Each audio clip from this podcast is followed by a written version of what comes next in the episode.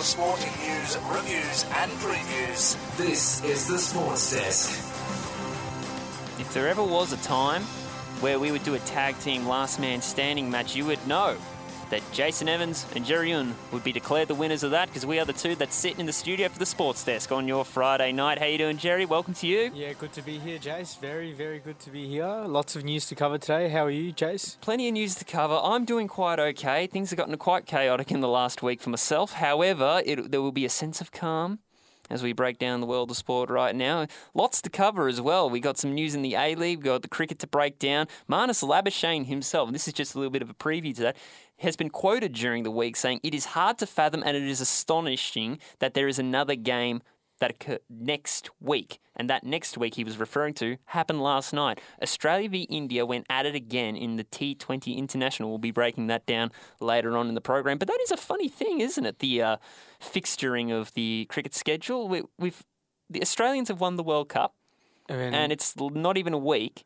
and here they are in the T20 International. Funny scheduling, hey? Yeah, well, it was very funny, the result as well. It didn't go Australia's way, but we'll touch on it very shortly as well. We certainly will. In A-League news, and it's not necessarily more of an Australian thing, it actually is benefiting New Zealand, and that is Wellington Phoenix might be seeing themselves with a new rivalry coming up soon, as in an A-League team has been confirmed in Auckland. The licence has been granted and been backed by US owner of Bournemouth and the NHL's Vegas Golden Knights, Bill Foley, Jerry. That's interesting, because then Wellington Phoenix will have someone to compete against, and yeah, I'm sure Auckland will be a challenge in a few years' time, so good to see that happen as well, Jace. Is it good to get a New Zealand rivalry going on in the A-League, would you say? I think so, because besides Wellington Phoenix, there's no other team at the moment, so it'll be good to get, you know, your Sydney derby going, your Melbourne derby going, and so your New Zealand derby going as well. That'll be interesting to see. Let's hope in about 10 years from now we do see a... it'd be in... Wow. The reason why I get flustered there is because I was considering the sight of a potential 10 years' time New Zealand derby grand final. Oh, geez. And can you imagine the oceans that will be... The oceans will rise, hell will freeze over. It's going to be insane. You could walk into this with a bit of optimism here with Bill Foley, as given that he is the owner of the NHL's Vegas Golden Knights, as you would know, currently sit as defending Stanley Cup champions right now. And at their inception in 2018, the promise was to deliver a Stanley Cup to Vegas in 6 years. What year was it when the Vegas Golden Knights won their first Stanley Cup? It was in their sixth year. He's got the track record in doing that. So all the very best to Bill Foley and everyone lined up to be in Auckland. The only thing that is a bit concerning is that we still don't know what the team colours are and the home ground is and what their nickname is. We just understand that we have a team ready to go and the licence has been given. So it'll take a bit of time to sort out the stadium negotiations and everything as well, but hopefully they'll get sorted very soon. Speaking of soccer, Sam Kerr also is back in the news. So she helped Chelsea win against PSG in the women's UEFA Champions League match. So she scored a hat-trick to help Chelsea win 4-1. So what are your thoughts there, Jace? A big showing from Sam Kerr? Well, that's what you need to be expected to, as being the hero of the Matildas and the centrepiece of Australian women's soccer. So great to see the superstars delivering. Yeah, still going. Well, moving over back to the States again, the US, so Coach Popovich from San Antonio Spurs took for Mike against the LA Clippers, actually, because he's one of his former players, Kawhi Leonard, was being booed by all the San Antonio Spurs fans. So to put into context, Kawhi Leonard won a championship with Coach Popovich with San Antonio Spurs in 2014. So that was about almost 10 years ago, and then... He's since moved to LA Clippers, and he was getting booed constantly yesterday in the match between Clippers and Spurs. And basically Coach Popovich had enough and started getting on the mic and telling them to stop booing Kawhi Leonard. Unfortunately, that did not work, Jace. He still kept getting booed after the coach told the fans to stop booing. Did it get more intense? Oh, well, it remained the same, to be honest. Right. Yeah. Still pretty intense though, but yeah. Yes. What was the actual comment being made? It was show some class, wasn't it? Yeah, pretty much. Because you don't want fans, like certainly, because it's a former champion that's getting booed. It's not in sportsmanship, not sportsmanlike, you know. It's just a bit bit unprofessional and from the fans. So we want to see less of that and more NBA. And NBA, that's something Jerry will be covering a little bit later on. Also in broadcasting news, this is quite a surprise that caught my eye, or at least Jerry, you brought to me, and you've got the details here. SEN, one of our fellow sports broadcasters in radio, is selling two of its stations back to New Zealand. Sports Entertainment Network, Jerry. What's the details in that? Yeah, so they're selling two more radio stations back to New Zealand TAB to fight off debt. It's reported to be an offload of $4 million by selling those two stations back. So I think SEN invested a lot into the New Zealand radio stations, and obviously it's come back to bite them. So they've been, forced to sell those two stations back to New Zealand. So interesting news there.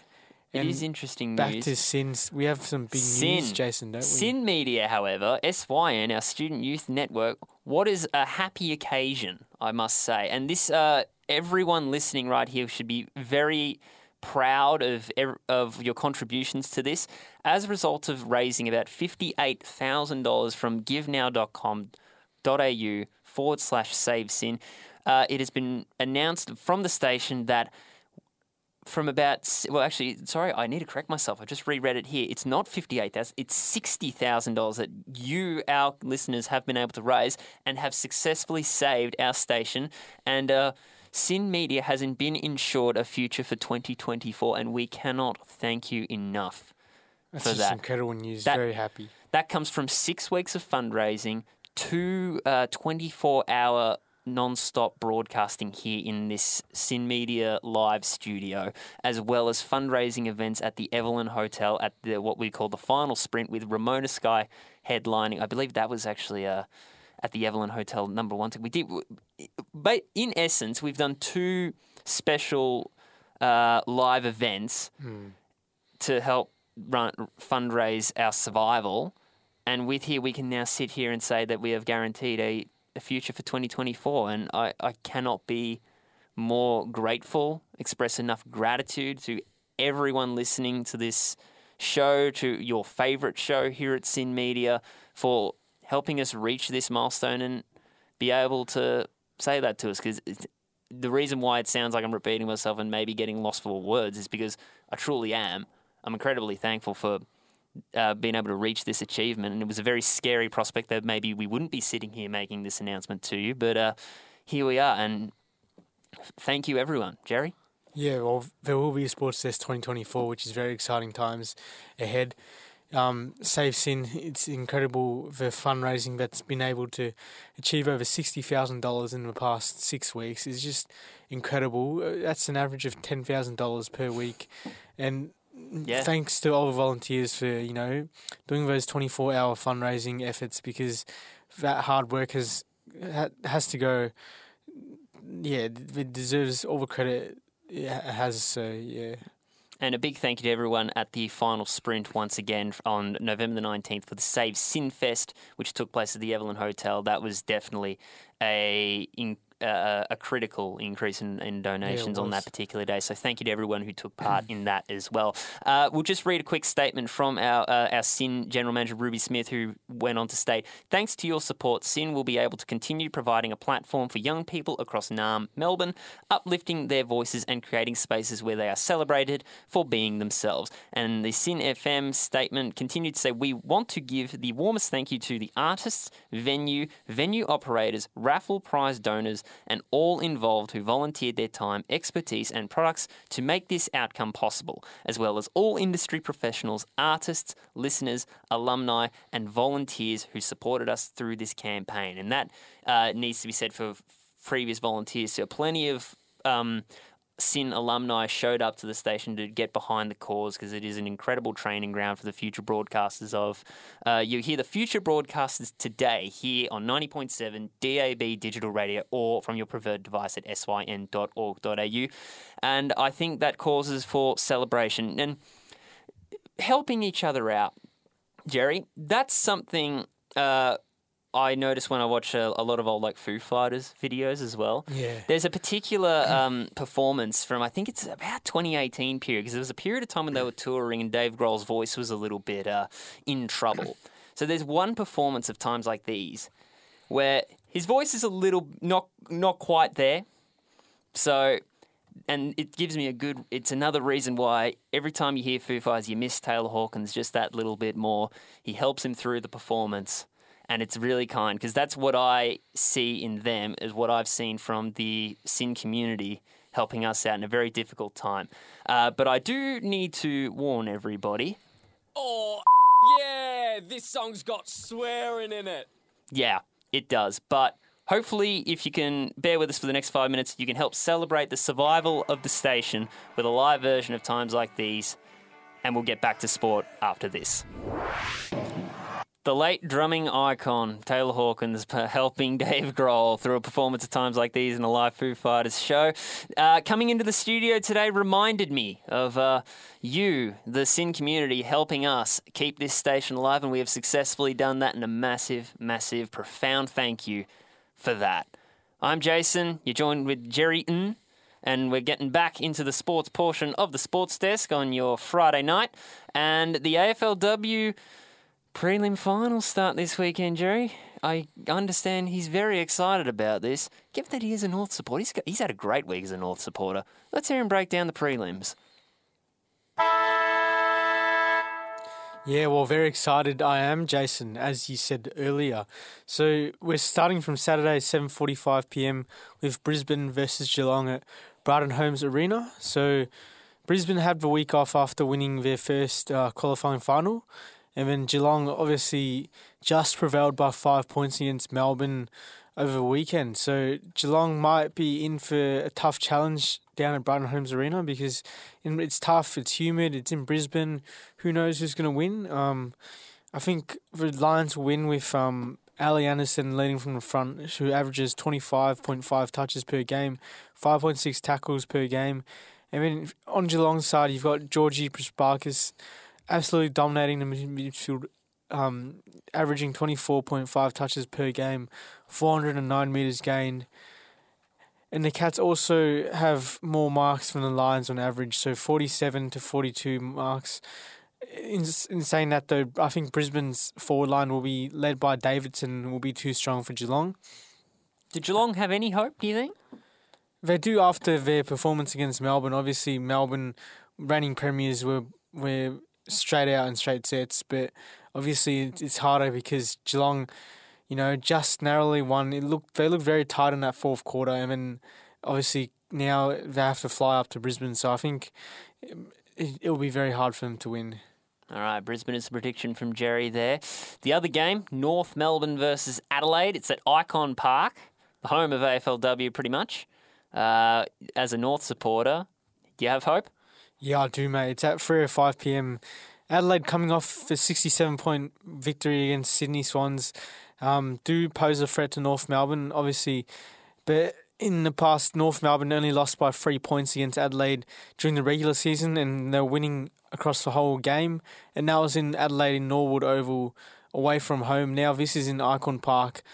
Obviously not Arden Street for for crowd purposes. Oh, it would have been amazing. But still, I think North Melbourne have the edge after their massive win as well, similar to Geelong, but massive win against Melbourne in the qualifying final. So Riddell averages 31 touches, Garner 29 and a goal, compared to Marinoff 27, Hatchard 26. I think North should win that. Well, if North could win it, what are the main aspects of the game where Adelaide have the advantage and they could get this win? I think it's for midfield. Adelaide also have two incredible players who I mentioned. If Marinoff can kick 2 or 3 goals like she did against Sydney in the semi-finals, then it will be very hard to stop Adelaide. However, North Melbourne averaged 76 to 69 tackles over Adelaide, so I think North should have the upper hand there. And I believe, Jason, you have the draft... the top 10 draft picks? I do have we wanted to break down the draft a little bit. There is one final detail I will give. It's very poetic that these are the two teams that both were defeated in prelim final last year, is my understanding, Jerry. So let's hope it becomes a bit of poetic justice for one side, say? Yeah, no, let's hope so too. Let's hope so too. The draft did happen Monday night, the first night of draft, as we move on now. What a night it was. A couple of players slipped. A couple of players got traded up. There were actually some clubs that did trade up. And we'll just break down the top 10 that went in the top 10, and then we'll see what other major picks caught the eyes of the sports desk team here. I think it was a foregone conclusion that pick one was to go to Harley Reid, West Coast Eagles. There was reports during the week that North Melbourne's recruitment said that the horse had bolted in negotiations for pick one. They stuck to their guns, the West Coast Eagles, and they got what is described to be possibly a generational player and a player that will define an era of AFL football going forward in Harley Reid. Colby McKersher went to North Melbourne at pick 2. For picks 3, 4 and 5, it was Gold Coast, North Melbourne and Hawthorn, respectively. Jed Walter from the Gold Coast Academy. Zane Dersma, the brother of Xavier, who went to North Melbourne. I'll get Jerry's review on that shortly as a North supporter. And Nick Watson went to Hawthorn, and his jumper was presented by, Michael Tuck, the previous game's record holders. That's a nice little moment there. Riley Sanders, pick 6 to Western Bulldogs. 7, Caleb Windsor to Melbourne. Daniel Curtin to Adelaide. Now, that surprised a few, didn't it? He was believed to go a little bit higher than that, or perhaps a West Australian club would be chasing. In fact, it was definitely touted that if Harley Reid didn't go to West Coast Eagles, Daniel Curtin might. Ethan Reed to the Gold Coast Suns at pick 9. Nate Caddy to Essendon, in which that was a trade up with Geelong, who ended up taking pick 11, Connor O'Sullivan. Those are the big ones, Jerry. Were you there the night to see these picks be made? And was there anything that surprised you, or was it mostly as expected for you? Yeah, there were a few. Obviously, Zane Dersma getting the number 4 pick. Brother Xavier plays for Essendon. He plays like Toby Green, so it's good to see North Melbourne draft a forward, because in previous years we've drafted a few midfielders, like, as you know, McKerch is going to be similar to Zach Merritt, actually, from Essendon. He's a very good left-footed player. But however, we have lots in the midfield now, and it's good that we recruited a few ruckmen and defenders. So Will Dawson, 22, Hardiman, 23, and Taylor Goad, 20. And then also, I played cricket with him, Jordan Croft. Really? Father of Matthew Croft. Got drafted to the Western Bulldogs as a father-son. So he's a very versatile key forward. Kicked 20 goals in the NAB League. Pick 15. I think it was initially Sydney picked him, and then he got matched as a father-son. But I played cricket with him, and it's very good to see someone, you know, I played a whole season with him. Get into the AFL, so very special for Jordan, very happy for him, and yeah, good to see him. Jordan, if you're listening, good on you. Congratulations. What was his best cricketing performance? I know I'm throwing you under the bus a bit there, but was he good? Was he mostly a batter? Was he a bowler? Bit of an all-rounder. He could do both, so I think he had a free for once where I caught one of his bowls. So that was incredible. You're not bragging. It was a privilege playing with him though, so... Yeah. Fantastic. Anything else as a North fan, anything caught your eye there? I think us recruiting a ruckman will be positive as well, like Taylor Goad. He's obviously pick 20. He's got like for likes. Well, we're replacing Goldie, so we need someone like that. But McKerch is someone who's very exciting to watch. What about from Essendon's point of view? Well, Jace? From Essendon, Nate Caddy was a bit of a priority. It was interesting to see. Do you believe across the board, across all 18 clubs, there was more drafting for needs than it was, say, this is a potential generational player, we'll just nab him while we can? I think it was more for needs, really, this draft. Yeah, besides Harley Reid, obviously. Yeah, it's more just... It is impressive that Adelaide landed Curtin, though, at pick 8. You'd think he would be in the top 5. But if you're asking me as an Essendon supporter, I am happy with Nate Caddy to have... We chased Ben Mackay and overcompensated. To be brutally honest, as much as it was mocked on Monday that, you paid over for him, it was a desperately needed position filled. So I'm quite happy with that. And now the Bombers could go to the draft and get a key forward. And I will say, if Nate Caddy does perform well and gets into the side immediately, that does put a bit of pressure on Harry Jones and does give it just that little bit extra. The Peter Wright, Nate Caddy, Harry Jones, and possibly, I guess, Sam Wiedemann as your potential go-to forwards. It's bolstering up a bit, which I quite like. Yeah. Also, Laman Luau from pick 39. I'm excited about this guy. I love pace off halfback. And given that Heppel's in his 30s on halfback, and that's kind of been his mainstay position for the last couple of years, as well as Nick Hine not necessarily being a week-to-week starter for the Bombers, I would say that puts a little bit of pressure on him. But halfback pace, always appreciate that. Mm.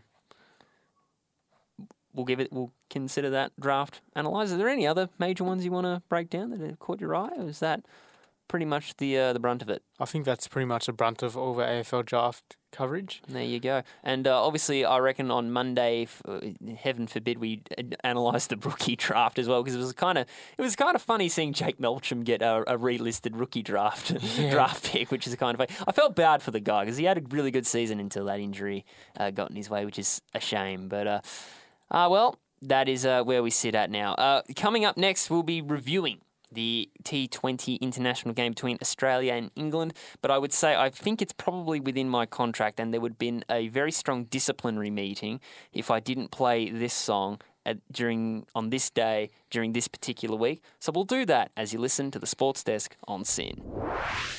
At least it wasn't De Koning's in the air. Whoa, yeah. Whoa, De Koning's in the air. At least it wasn't that. It was Let Me Entertain You, Robbie Williams. Because he played this week, did you hear? Yeah, I saw from Sammy's story that he our dear and gracious leader was there. Yeah. Yes, Tom De Koning, yeah, he's going to see a huge influx of name value, I would argue, wouldn't he? There you go. So Robbie Williams played in Melbourne. That's exciting. I think he's continuing the Australia tour, I'm fairly certain. Right. Let's move on from Australian sport into Australians representing the nation in they're world champions, but weirdly, they're falling to India in the T20 International. Let's break that down. Come on, Aussie, come on.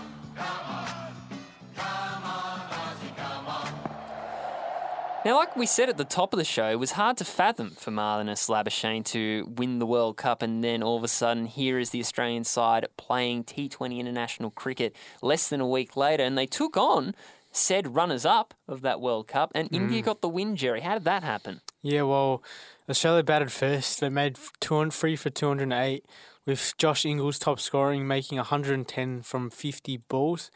Yeah, including 11 fours, 8 sixes. Steve Smith also helped out for half century, 52 from 41 with 8 fours. However, it wasn't enough as India narrowly won by 2 wickets, 8 for 209. I think for India, the top scorer, Suryakumar Yadav, scored 80 off 42. So with that, 9 fours, 4 sixes helped them over the line, and Kishan also helped out with a half century himself. So 58 off 39 was that one there. A couple of ducks from via run out with Ravi Bishnoi and Arshdeep Singh, run out by Matthew Wade and Steve Smith, respectively, for 0. So there was quite efficiency in the field for that particular game, but yeah, it seems like just a bit more. We were less reliant on the one hero, and just a well-rounded innings, you'd say. I think the bowler struggled as well because Tanvir Sanger went 2 for 47 off 4 overs, and he got the most wickets, and Marcus Stoinis went 0 for 36 from 3 overs. So it wasn't. Berendorf, though, 1 for 25 and a maiden. You got to tip your hat to that, scoring maidens in a T20 match. Yeah, so that was incredible from Berendorf. Unfortunately, couldn't get the job done, Australia. No. Strange, eh?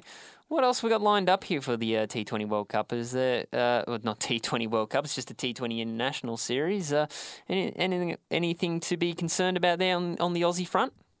I think, obviously, making a high score is still pretty good to fathom, so there shouldn't be too much of an issue come next game. I think it's a 1 out of 3 T20 series, so there could be a few more games of Australia v India to come.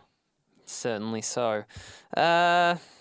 Bowling front for India. Bishnoi 154, Krishna 1 for 50. Seems like two heavyweights going at it in a combative game of cricket, and it was just India that one time. So there you go. That is that. Do you want to talk basketball, Jerry? Yes, I do. Let's talk basketball.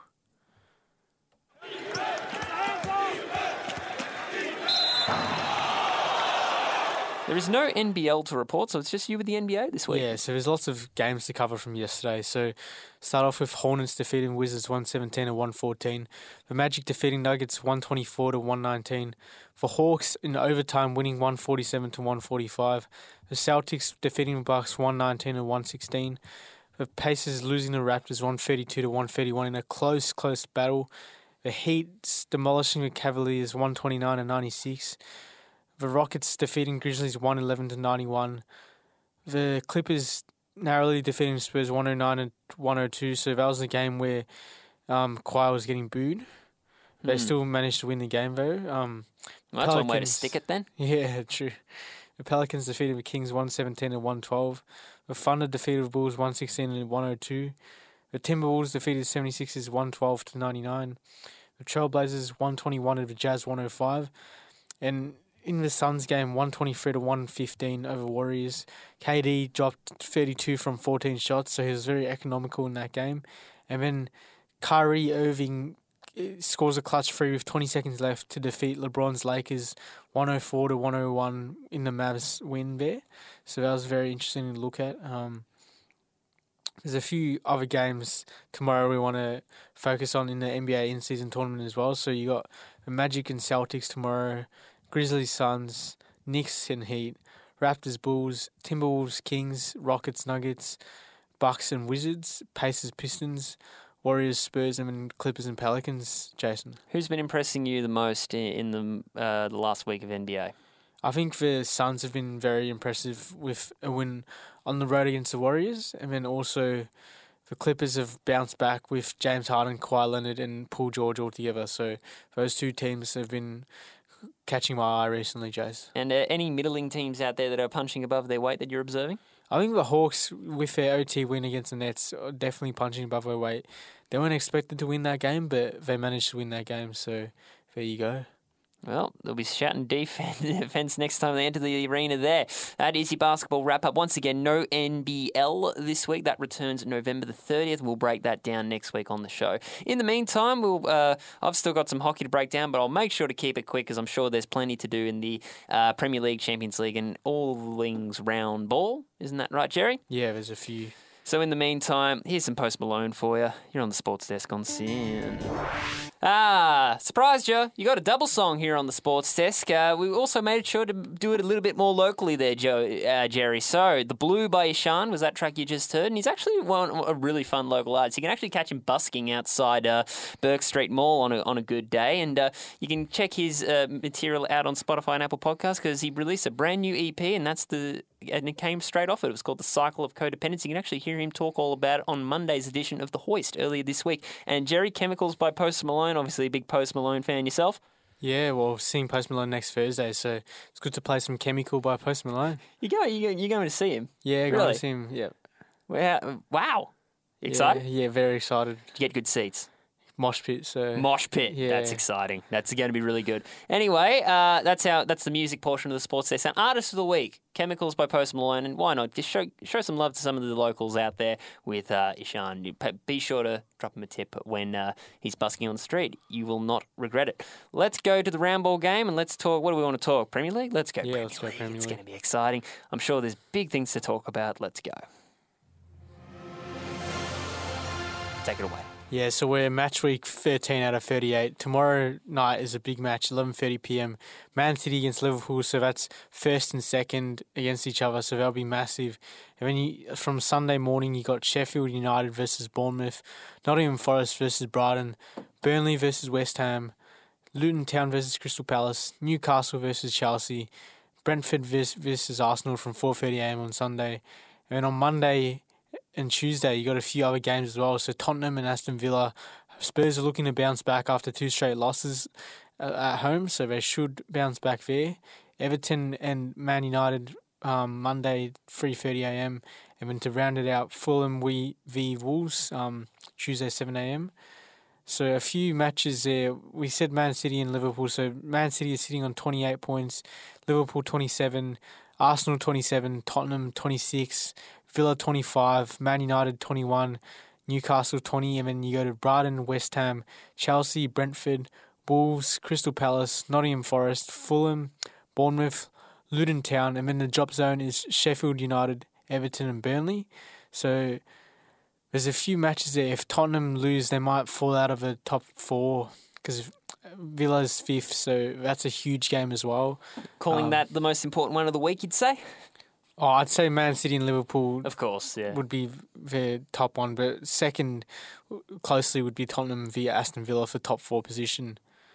Yeah, that's about it for Premier League. We move on to the A-League now because that's some interesting games coming up. Not only do they get their new licence, but we've got some fun games breaking in. It's not often we get to use this particular stinger too, so let's just take a moment to embrace it. These moves looking real nice in the future. These moves looking real nice in the future. These moves looking real nice in the future. Look up on them and it look nice. Look nice. Can't deny it's a bit long, but got a good bop to it. Yeah, well, what's happening? Tonight, match day 5 starts out of 27, so you got MacArthur versus Melbourne Victory from 7:45 p.m. Both are coming off draws, so I think MacArthur will hopefully look to win. And then tomorrow you got Wellington Phoenix and Melbourne City from 2:30, also both coming off draws, so both teams will be looking to win. And then you got the Sydney derby tomorrow between Sydney FC and Western Sydney Wanderers at 7:45. So Sydney FC are coming off a 5-1 victory over Adelaide United, while Western Sydney Wanderers are coming off a 2-0 victory against Perth Glory. So both coming off wins. It's a Sydney derby. Will be massive. And then 5:30 tomorrow, Central Coast Mariners and Newcastle Jets, followed by two Sunday games, Brisbane Roar and Perth Glory from 3 p.m. And then from 5 p.m, Western United and Adelaide United. So there's a few big games. I think the biggest game will be the Sydney derby. Have a quick look at the table. Western Sydney Wanderers sit on top with 2 wins, 2 draws, alongside Melbourne Victory, Wellington Phoenix and MacArthur for that top four. And then from then on, you got Adelaide United in 5th, Brisbane Roar, Newcastle Jets, Perth Glory, Melbourne City struggling in 9th, Sammy's team, Sydney FC. There's a little bit of a cheeky swipe there. Western United and Central Coast Mariners rounded out. So that's about it for the A-League as well. That's the A-League breaking down. I won't do the thingo for that, but I did forget to talk NHL. But just know that we'll just do a quick update on the standings here. Yeah, go for Boston, it. Florida and Tampa Bay currently take out the top three in the Atlantic Eastern Conference's Atlantic Division.